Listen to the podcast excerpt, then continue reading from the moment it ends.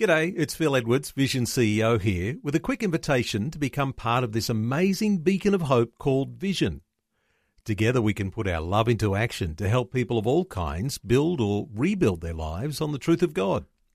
Please consider the part you can play during our upcoming Visionathon appeal, remembering that it's your support that makes Vision possible, including this podcast. Audio on demand from Vision Christian Media. Kind of like to think of God as a loving, gentle God. And of course He is. But God is also a God of anger and ultimately of judgment. And that, as we hurtle towards Christmas, is an unsettling, a, a conflicting thought. Hi, I'm Berni Dymet, and it's great to be back with you again. Today, we're going to be taking a look at God, the God both of anger and of love, from a different perspective. And do stick with me because very soon I'll be telling you about my latest life application booklet. It's called This is a Special Time, and I'd love to send you a free copy to help the wonder of Christmas and what it means for the rest of your life explode in your heart. When we think of God, we love to think of Him as kind of a, a gentle and loving dad, and of course, He is those things. But there's another side to God, and if we don't get that side, we miss the point of Christmas.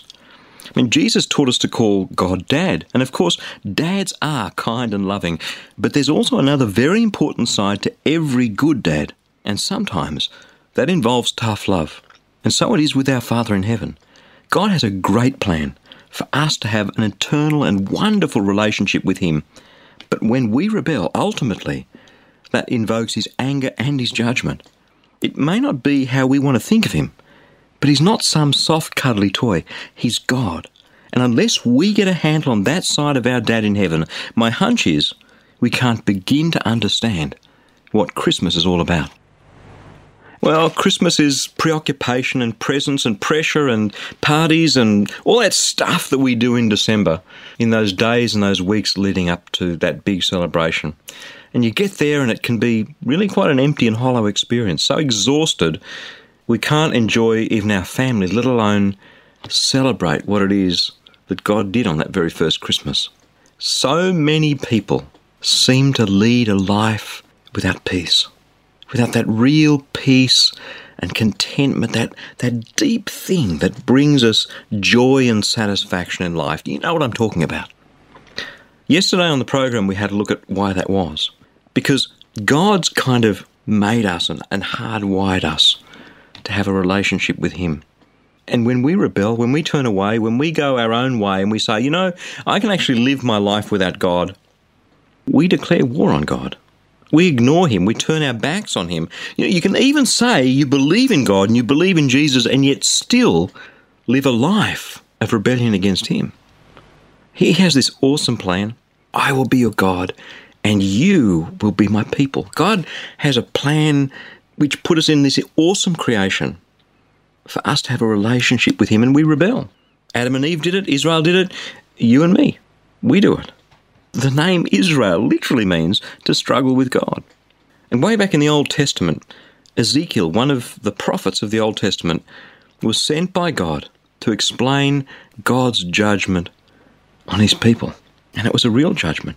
Israel rebelled against God. God put them in the promised land, the land of milk and honey. He blessed them. He gave them enough food. He gave them safety. He gave them a beautiful place to live. And they went off and they worshipped other gods. They went off and, and instead of obeying God, they, they looked like all the other nations around them. And God was a patient God. He let this go on for centuries, but there came a point when He'd send prophet after prophet to call them back into relationship with Him. And He said, That's it. So he sent the Babylonians to destroy Jerusalem, to destroy the temple, to kill many of his people, and to take the rest, the remnant, the rump, into slavery in, in Babylon. This isn't some parable, this isn't some story. I'd encourage you, if you've got a Bible, go and grab it and, and have a read of these first 20 odd chapters of the book of Ezekiel. It makes really sad reading. It was real judgment. People were killed. And then God departed from them and, and left them alone because they had rejected him. And you might say, man, that's not the sort of message I want to hear leading up to Christmas. That's not the sort of God I want some joker on the radio telling me about. But let me tell you something that's a part of who God is. And unless I tell you about Him, I'm not doing my job. This sort of soft, fluffy toy image of God is not where He's at.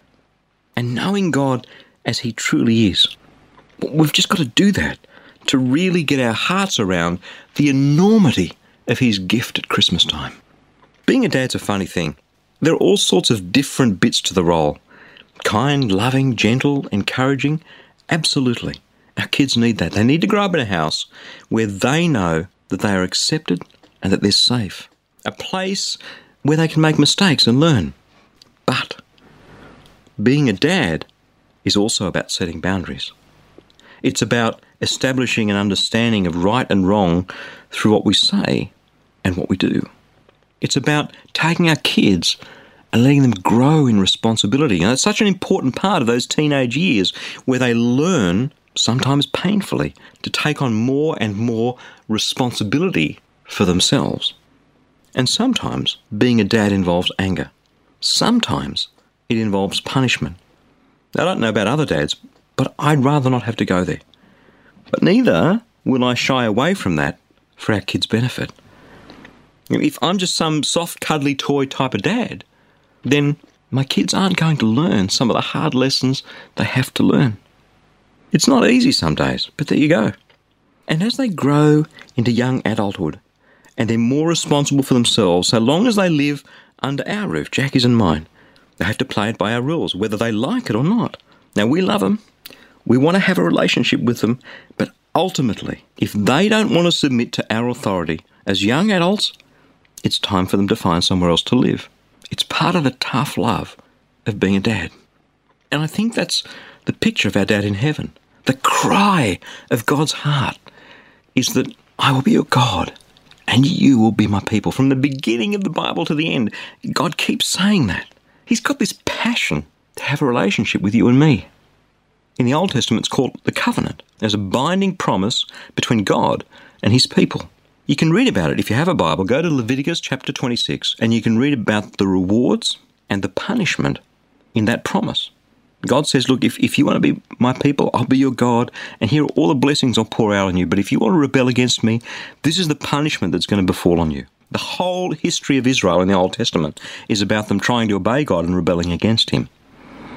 And Ezekiel speaks God's judgment, God's horrible judgment, to them in the midst of their exile which came as a result of their rebellion. You and me, we've rebelled against him too. Does he want to judge and punish us? Is that the main thing on his heart? No. I will be your God. You will be my people. But he is God, he's Lord, he's Father, and there comes a point when enough is enough.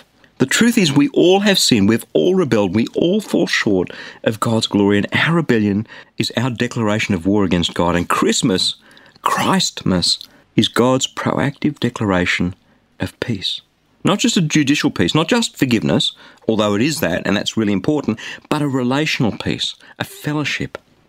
Anger, judgment, punishment are God's last resort, but at the end of the day, that is where we're headed, and He sent Jesus to pay the price, to suffer the punishment and the judgment that you and I should have. On that night in Bethlehem, He gave us His Son. His declaration of peace for anyone who would accept him. The decision is yours and mine. I can't make that decision for you. We can rush into Christmas and pretend like it's about credit cards and presents, or can hear God's cry, I will be your God, and you will be my people.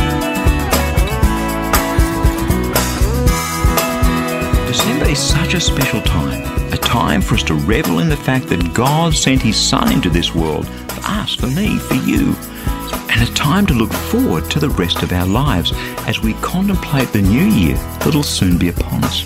That's why I'd love to send you a free copy of my latest life application booklet. It's called, not surprisingly, This is a Special Time. Time for you to really enter into the joy of Christmas, to reimagine what Jesus can mean to the rest of your life through 30 short daily Christmas and New Year devotions. Because God's Word is alive and active, amen? So I'm praying that God will cause the wonder of the Christmas story and what it all means for the rest of your life to explode in your heart through this booklet. You can request your free copy right now. Just stop by at ChristianityWorks.com or give us a call toll free on 1300 722 415 and we'll send it straight out to you in the post. Again, that's ChristianityWorks.com or 1300 722 415. Thank you so much for joining me. I'm Berni Dymet, and I'll catch you again, same time tomorrow, with a different perspective. Thanks for taking time to listen to this audio on demand from Vision Christian Media. To find out more about us, go to vision.org.au.